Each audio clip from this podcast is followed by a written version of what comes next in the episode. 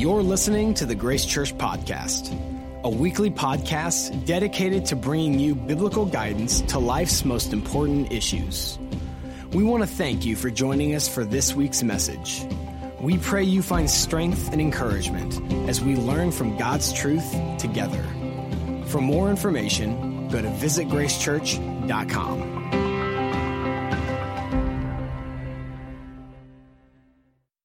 Uh, first off, uh, I'm Shannon. Uh, I have the privilege of being the Grace Groups Director here at Grace Church. Uh, I want to take a moment and just say welcome to those of you that might be joining us in the venue this morning, or uh, maybe you're joining us in the cafe, uh, or maybe you're joining us online and you're anywhere from Tennessee to Tanzania.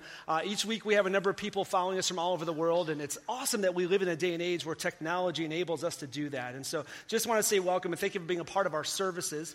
Uh, also, want to take a moment and say thank you to Tim for asking me to speak this weekend.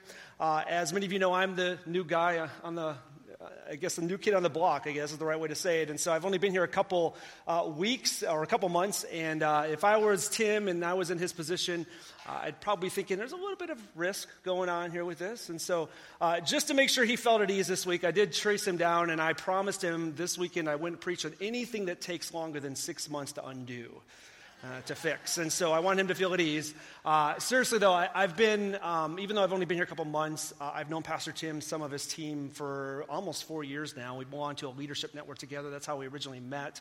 Uh, and me personally, I've been involved in full time ministry for nearly 20 years. It's hard to believe it's been that long. Uh, and actually, interestingly, a couple years before that, I spent a couple years in law enforcement. I was a sheriff's deputy up in the north side of Chicago. Uh, but that really has nothing to do with anything, so we'll move on.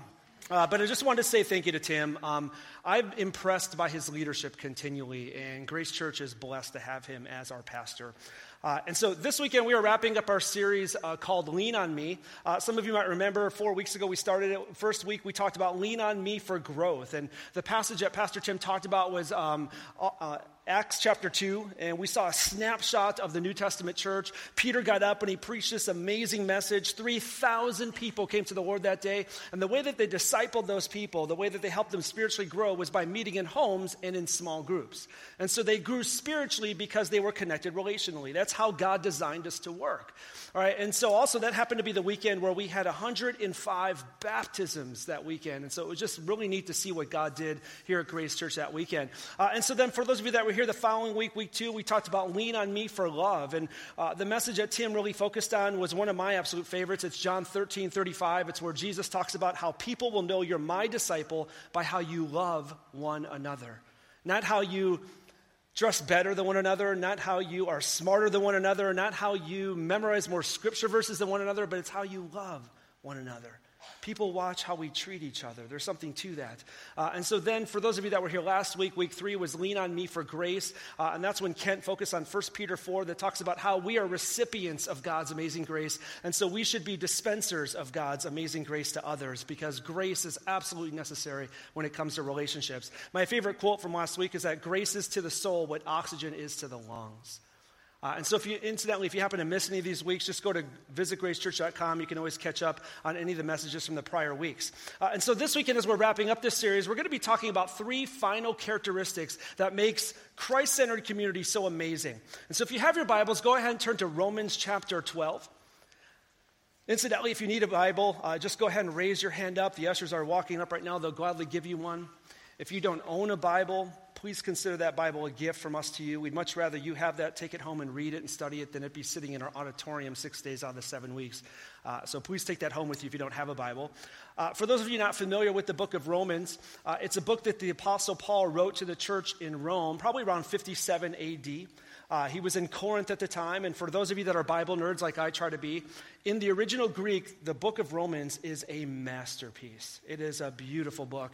Uh, and interestingly, one of the reasons, many reasons he wrote it, but one of the reasons he wrote it is because um, there were some issues that were threatening the community of believers that were meeting in Rome, the church in Rome. And so in this particular chapter, Paul is giving them some practical instructions on Christian living. But interestingly, not just us as individuals, but us as a community, which is what we're talking about today. And so let me read Romans 12. I'm going to start in verse 9 and read through verse 15. Let's read this. Romans 12, 9. Let love be genuine. Abhor what is evil. Hold fast to what is good. Love one another with brotherly affection. Outdo one another in showing honor. Do not be slothful in zeal, be fervent in spirit, serve the Lord. Rejoice in hope, be patient in tribulation, be constant in prayer.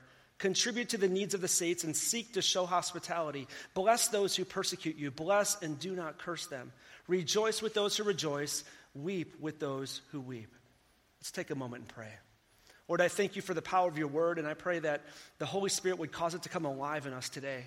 Lord, whether we've read this passage dozens of times or maybe this is the first time we're hearing it, Lord, allow it to, to just come alive inside of us, Lord, that we would walk out of here different than what we walked in.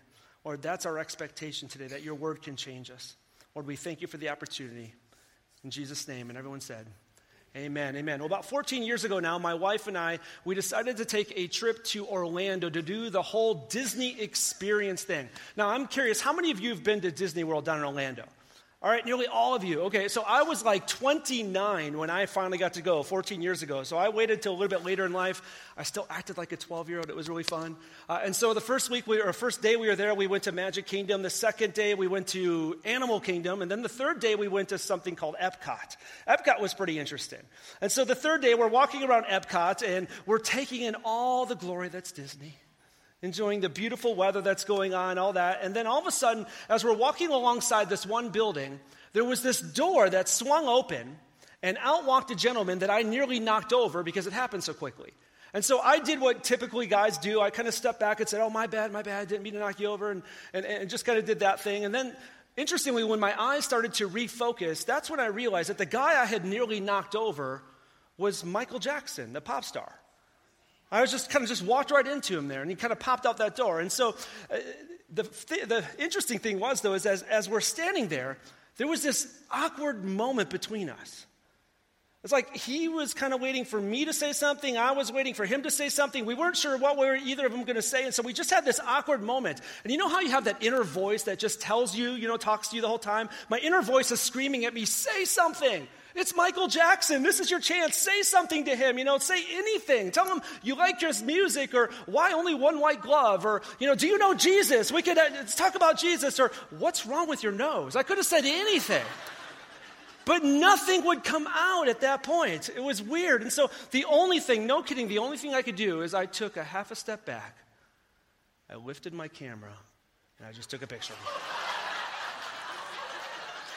I was so lame that day. I was like a tourist. It was just ridiculous. At that point, he's already turning away from me, going, You loser. It was weird. Okay, so what happened next, though, was so interesting. Because at one point, someone yelled, It's Michael Jackson. And all of a sudden, all these people came running from everywhere. They all wanted to see the King of Pop. All right, and so I'll never forget this, but there was this older guy kind of running towards the back of the crowd. And by this point, my wife and I had been pushed back steadily. And so he looks over at me. He's running towards where Michael Jackson is, and he yells at me. He goes, Who is it? And I yell back, It's Michael Jackson. And he yells, Who? But he didn't stop running. That's what was so weird to me. He just kept on going. So never you would think that you would stop if you don't know who you're running towards, but because everybody was going that direction, everybody was so excited, he just wanted to be a part of what everyone else was experiencing. And that's when it hit me. You see, it didn't matter um, how many, you know, whether what gender, what race, all these people were coming together, all these different backgrounds, young, old, didn't matter how much money they made, didn't matter any of that stuff, but they were all coming together, forming this little star crazed community around this pop star. And it was fascinating for me to watch. Right, and so that little story there, as silly as it might seem, it just it perfectly highlights the unique nature of community in our lives. And so maybe you've never thought about this, maybe you've never even cared about this, but there's just something really special. There's something beautiful. There's something attractive about community, isn't there? Right? And so, whether you're talking about a, a, Michael Jackson fan club, or whether you're talking about a cycling group, you get together on Saturday mornings and you cycle, or maybe you're talking about a, a fantasy football team you put together at work, or maybe a Downton Abbey viewing party, which I will never be a part of. Amen. Community just has this, this unique ability to draw people in, to make us feel like we belong to something bigger than ourselves. All right, it's a beautiful thing, and it, it, gives us a sense of unity. It gives us a sense of purpose. It's almost addictive in nature a little bit. And, and really, that's what community is. If I can simplify the definition the best, I would say community is common unity. It's when you have a common denominator and unity forms around whatever common denominator that is. And so, whether it's cycling or watching your favorite TV show with all of your friends every week, whatever the case is, that's community. And the cool thing is, is that the attractive nature of community isn't a mistake. It's not happenstance. In fact, it's exactly how God created it to work. Because you see, inside of us, community is baked right into our DNA. We were designed for community. In fact, just for a moment, let's do this. Let's go all the way back to the beginning and let's look at what community, how God originally created community to work. All right, and so let me ask this How many of you grew up going to Sunday school? Raise your hand up high. Okay, a lot of you did, all right? And so do you guys remember these, those things called the prehistoric PowerPoints, the, the flannel board? Remember that? Little paper cutouts, and your teacher would move them all around. It's like, you know, prior PowerPoint. Uh, and so they would always teach about creation. Genesis 1 was always one of the lessons. And so my Sunday school teacher would say, God created the heavens and the earth and, and all the animals and all the plants. And at the end of each creation day, he'd step back, he'd assess everything that he just created, and he would declare it all what? Good. Everyone say, good. He declared good, right?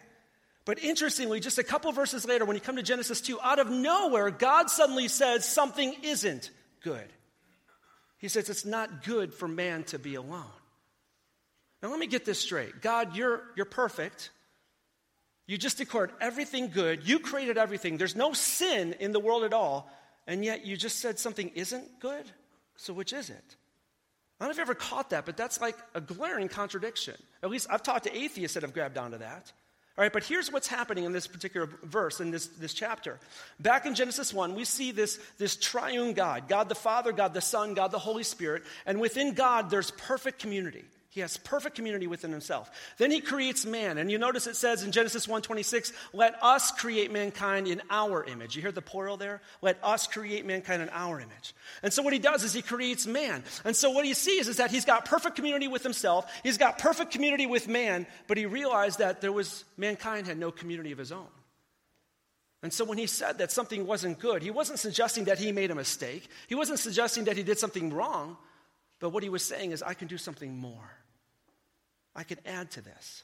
And so, of course, then we know he created Eve uh, to be a helpmate, to be a partner to Adam, to be an equal for the rest of their lives together. Unfortunately, though, if we fast forward just a couple verses later in Genesis 3 6, what we see is that Adam and Eve, they, they did the colossal blunder of all human history. They ate of the fruit. Everyone say, boo. And then two verses later, check this out in Genesis 3 8. Here's what happens. Let's read this. And they heard the sound of the Lord walking in the garden in the cool of the day, and man and his wife hid themselves from the presence of the Lord. They hid themselves from the presence of the Lord. How are you going to play hide and go seek with God? Really? It just goes to show you how sin can just make us dumb in that moment.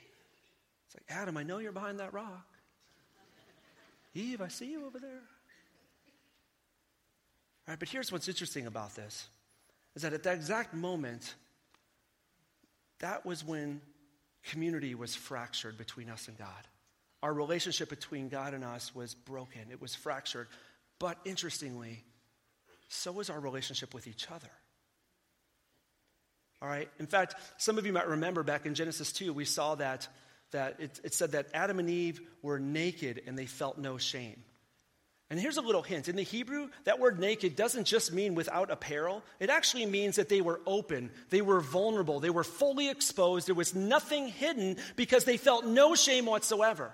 And yet, the minute that sin came into the world, you notice they ran and hid from God because now that bro- relationship was broken. And then they ran and hid from each other by putting on clothes because now they felt shame. And so the relationship between God and man was shattered, and then the relationship with us as people was shattered as well. And sadly, we still live in a world where community is fractured, where community is broken, right? And, and, and, interestingly, community didn't just, our desire for community didn't just disappear because sin came into the world. In fact, we still have a desire for community within us. It's just that it became distorted. Right? In fact, a couple of verses later in Genesis 11, another one of my favorite uh, Sunday school stories when I was young is, is when all of mankind was together. It says, in the plains of Shinar right? And they were all together, one big community, but except for they took God out of the middle of their community, they put something else the Tower of Babel. Remember the story? And they wanted to build a tower to the heavens. And I love the Hebrew in that particular passage because what it says is that God, it's like God is poking fun at the humans just a little bit. He had to come down to see their high tower, it says.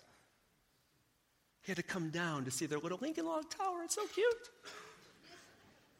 And when he got there, he realized that the desire for community was still so strong in us, and yet it was distorted by sin that he had to do something about it because he knew it was going to be a problem. So, what did he do? He dispersed mankind in opposite directions, confusing their languages. And to this day, we live in that fractured community.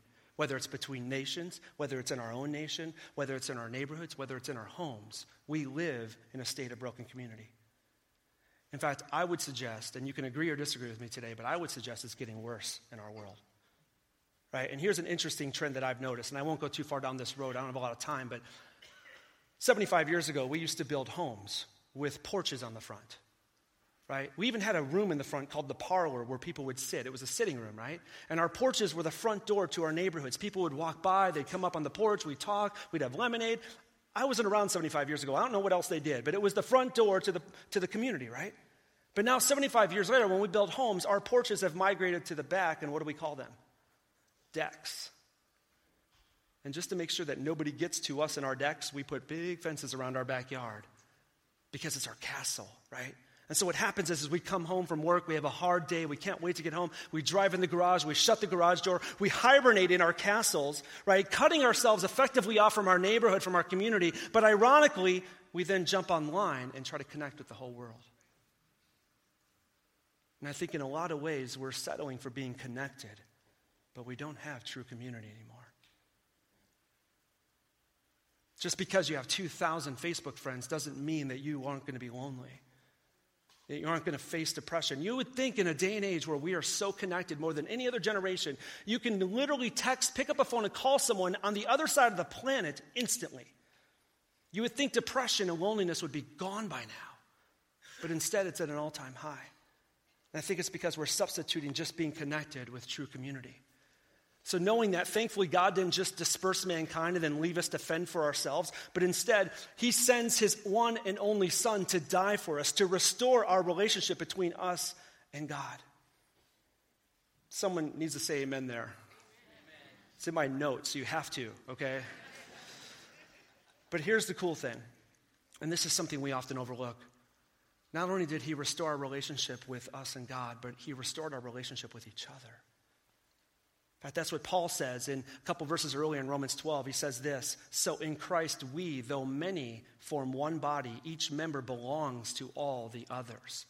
One body, many parts, we all belong to one another. And so, what that means technically is that our faith, it can never just be a private or personal thing. We tend to view our faith as being very private, very personal, right? But according to what Paul just said there, that's, that, that's not the case. That's not even how we were created. It, it can't just be a me thing, it has to be a we thing because we are part of a community. And uh, think about it this way if I drop something on my foot, the rest of my body knows. I can't just say, I'm not paying attention to you, foot, I'm not listening. So our faith is a community thing, not just a me thing, it's a we thing. Right? And so, bottom line, we were created for this beautiful thing called community. And yes, community is awesome and amazing in so many other areas in life. We have community around so many cool things. But if we're lacking Christ centered community, we're lacking the one thing we were created for. And all other, crea- all other community is subpar to Christ centered community. That's how he created us. And so, knowing that, Paul goes on in our passage here, he gives us some of the ingredients of what that Christ centered community looks like. And so, in verse 9, he says, Let love be genuine, abhor what is evil, hold fast to what is good. And interestingly, that word in the Greek there for genuine, it, it literally, it, it mean, it, the word is anapokritos. I like that word, anapokritos. And what it means is without hypocrisy, without a mask. You know, a hypocrite in ancient Greece was an actor. They put on masks. And so we still think of it the same way. We just use it in a negative context now, don't we? And so basically, what Paul is saying here is that we are called to love each other without wearing a mask, without being fake. Let me ask this. And, and be honest, because you're in church, and if you lie, it's two strikes, okay? How many of you have ever gotten a fight with your spouse or a family member on the way to church on a weekend before? Raise your hand up high. Okay, thank you for your honesty. Those of you with your hands down, I'm going to assume that you're still fighting. Is that? Okay, I'll just I'll be vulnerable here. I'll go with my me, all right? this is what happens. It, it's happened to me, right? And even all the years I served as a pastor, it's just, for some reason, the worst fights are on our way to when we're coming together together as a community. There's something about that, you know? Right? But, but here's what happens in my life. And maybe this isn't you, it's just me, but my, for instance, my wife and I will have a fight on the way to church. I don't even know what the fight's about anymore. We're fighting about the fight. You know, and so we get out of the car, right, and, and, and we're mumbling and we're grumbling underneath our breath. We're walking through the parking lot. Clearly something's wrong because our body language is screaming and something isn't right. We, you know, we put the kids between us because we don't want to walk next to each other. The kids are a great buffer for that. You know, and so as we're walking up to the building, there's always, whether it's Grace Church or any other church, there's always a greeter that just swings the door open and says, Good morning. And in that instant, we go from mumbling and grumbling underneath our breath to, Good morning. Praise the Lord. Today is the day the Lord has made. And we just put on this front, don't we? Be honest, we've done that. Because there's no way we're going to let anyone see what's really happening in our lives at that moment. But here's what scares me when we do that. You see, our community, our church, it should be the one place we come to be the most real, the most vulnerable. If we can't do it here, and yet I have a hunch that the church is often the one place we come to where we put on the biggest mask because we want people to think our lives are good. Everything is fine. Our marriage is perfect. Our kids are so well behaved. Never mind the fact we just threatened their life in the parking lot. I will smite you today if you do in church. Mm, we do that, don't we? Paul is talking against that kind of community here. He's speaking against it. He's saying anapokritos. Will you love without hypocrisy? Write this down if you're taking notes. The church isn't for perfect people, it's for imperfect people in community with a perfect God. The church isn't for perfect people. You ever hear someone say, I'm not good enough to go to church? I just want to scream back, I'm not either. In fact, I tell people when they're looking for a church if you ever find a perfect church, don't go to it. You'll ruin it. We're not perfect, only God is perfect. So here's a thought what would happen if, when we came together, we took off that mask, intentionally were vulnerable with each other, and then in the midst of doing that, we loved each other anapokritos, without hypocrisy, without being fake, even through the imperfections that we all have, and we all have them. Honestly, I have a hunch that that kind of authentic, loving community is where other people that would then want to come in and take off their mask and be vulnerable and experience anapokritos. And the cool thing is, is when we do that, our community, it will continue to become a place of safety. Grace Church will be a place of safety, a place of authentic love, a place that draws all people into common unity with God and with each other. And here's the beautiful thing about, about Christ Centered Community is that it doesn't matter, the, the dividing lines that we have in culture, it erases all of them. Red and yellow, black and white, we're all precious in His sight. I just wrote that. but that's the beauty of Christ-centered community is it just it erases all those divisions that we throw up. It doesn't matter if how much money you make, it doesn't matter what your ethnic background is, we're many parts to one body. Revelation 7, we're all heading there anyway. One tongue, one tribe, right? We're all going back there. That's when God brings it all together. So, Christ centered community, it brings authenticity, it breeds authenticity. And listen, if it doesn't, I would start wondering if Christ is really at the center. So, second thing we see here, moving on, verses 12 and 13, let me read them again. Rejoice in hope, be patient in tribulation, be constant in prayer, contribute to the needs of the saints, and seek to show hospitality. So, the second thing we see here in Christ Centered Community is that it, it offers care and support. First thing is authenticity, authentic love. Second thing is care and support. Uh, many years back, when I was in uh, law enforcement, I was working a detail one Saturday morning. It was a marathon. Uh, I don't even know how long of a marathon it was, a full half marathon. I just knew it was a lot further than I could run. All right, and so my detail that particular morning was I was supposed to shut down one of the major intersections so the race could go through the intersection and nobody would get hurt or anything like that. Uh, and so, anyway, I'll never forget this. I get there and I shut down the intersection, uh, and instantly just a crowd gathers, right? There's hundreds of people there to watch their friends and family run by in the race. And so, as the race starts and I see the runners coming, I'm watching several go by, several go by, and then I lock eyes with this guy. He's maybe 100 yards from me, and he is just as pale as can be. He's sweating profusely. And it looks like he's fighting for every single step as he's going. I could tell he wasn't in a good place. And so I kind of watched him as he got a little bit closer, a little bit closer before he was going to go around the corner at the intersection. And about 50 yards from me, all of a sudden, he drops like a sack of potatoes. He just goes down hard. Scrapes up his knees, his elbow is bleeding. He wasn't in a good place. But it's what happened next that surprised me. Despite the fact that there were hundreds of people standing on the curbs, not 20 feet away from this guy, nobody moved a muscle. Everybody just stared at him. He's on the ground. He's panting for every breath. He's bleeding. He's in a really rough place, but everybody just stood there watching him.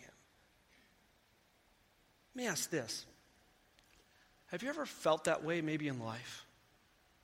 Where it seems like your world is crashing down around you, nothing is going right. And it seems like people all around you, people that you know, are just content in being spectators and just watching it instead of engaging and being there. I'm sure this is how that guy felt that day. So, what happened next was pretty cool. In fact, let me ask this Who do you think eventually helped that runner up? Other runners. Other runners did. They came up behind him within, I mean, it was within a minute. They scooped him up, they put his arms around their shoulders, and then they walked him off to the side where there was an ambulance waiting, and they stayed there for a moment or two just to make sure he was getting the care that he needed. I mean, they, they cared more about the runner than the race. At the expense of their own marathon time, they did that. Can you imagine that? And I remember seeing that and thinking to myself, of course it was other runners who helped him out. They're his community. That just makes sense. They train, they know what it's like, they share the experience, they know what it's like to be dehydrated, and they know what it's like to be tired. They go the ups and downs, and they, they knew, and so because of that, they had his back more than anyone else.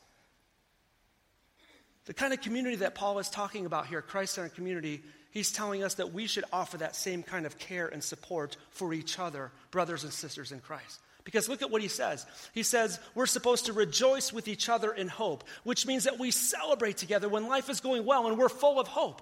Whether there's a birth of a baby or someone graduates high school or college or someone gets a new job, whatever the case is, James 1:17 tells us that every good and perfect gift comes from above. Do you have a community? that celebrates and rejoices with you when life is good and things are going well. Then he goes on to say, he says, to be patient in tribulation, which means we stand by each other when the world is crashing down around other people. We stand by them, we help them. Right? And so, death of a loved one or losing a job, whatever the case might be, 2 Corinthians 1 tells us to comfort others in afflictions with the same comfort that Christ has given us.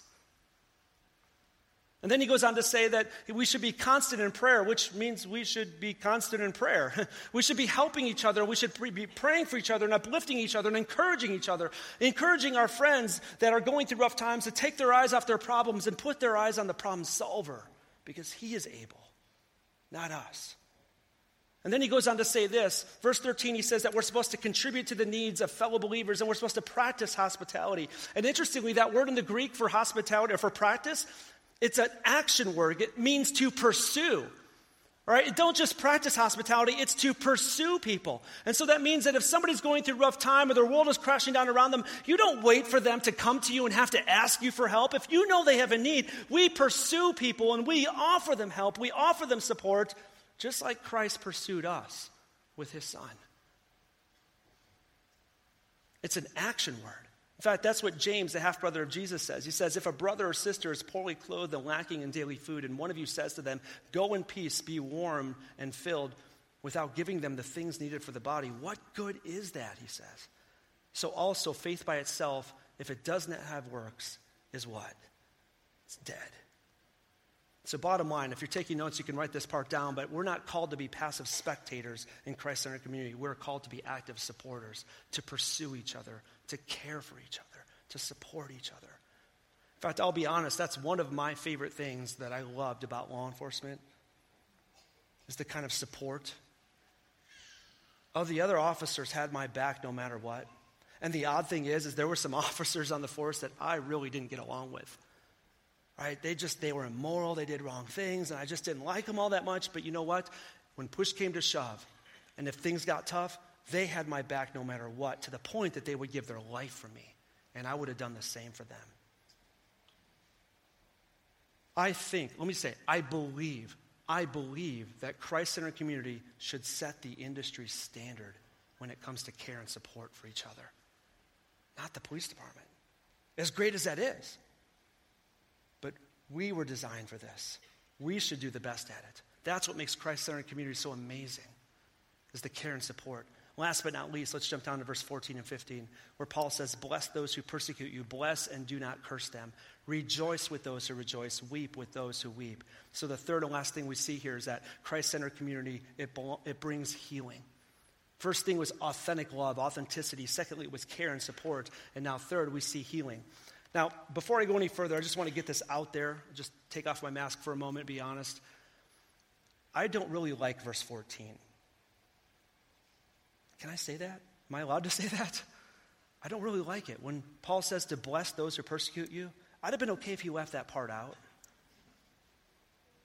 And, and so I don't know, it's really it's, it's the opposite of what my flesh wants to do. You guys, can you relate to that?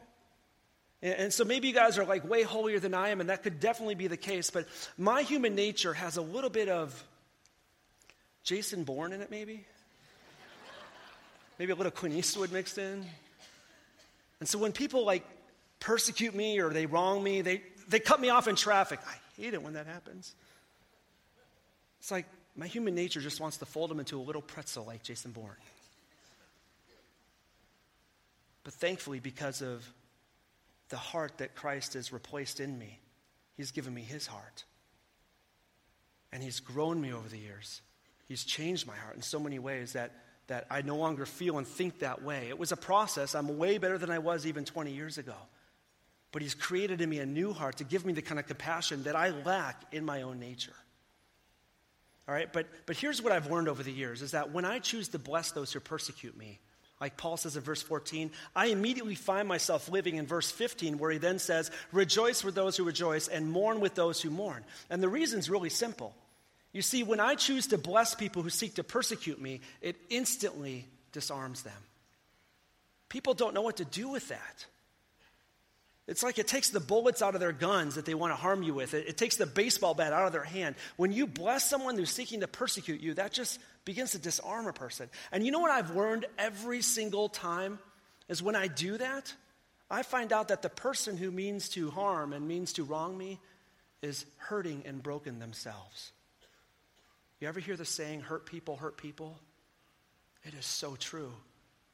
But because God created a heart in me where I can actually choose to bless those that want to harm me, now I've got this open door in their life, or maybe I can speak encouragement into their lives. If I'd answered persecution with persecution, that door would have been shut. But then it's open, and what I can do then is maybe give them anapokritos, authentic love, despite their hurts then I can give them the kind of care and support that they might be lacking in community. Maybe they don't have Christ centered community in their life. And then I can maybe walk through the healing process with them too, so they become whole. One of the things that I love most about Christ centered community is I get to see firsthand of what it can truly accomplish in someone's life. Watch this video.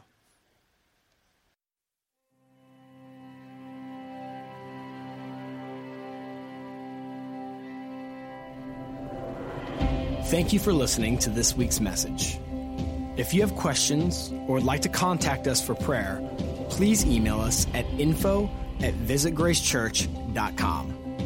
For more information about our ministries, location, and service times, go to visitgracechurch.com.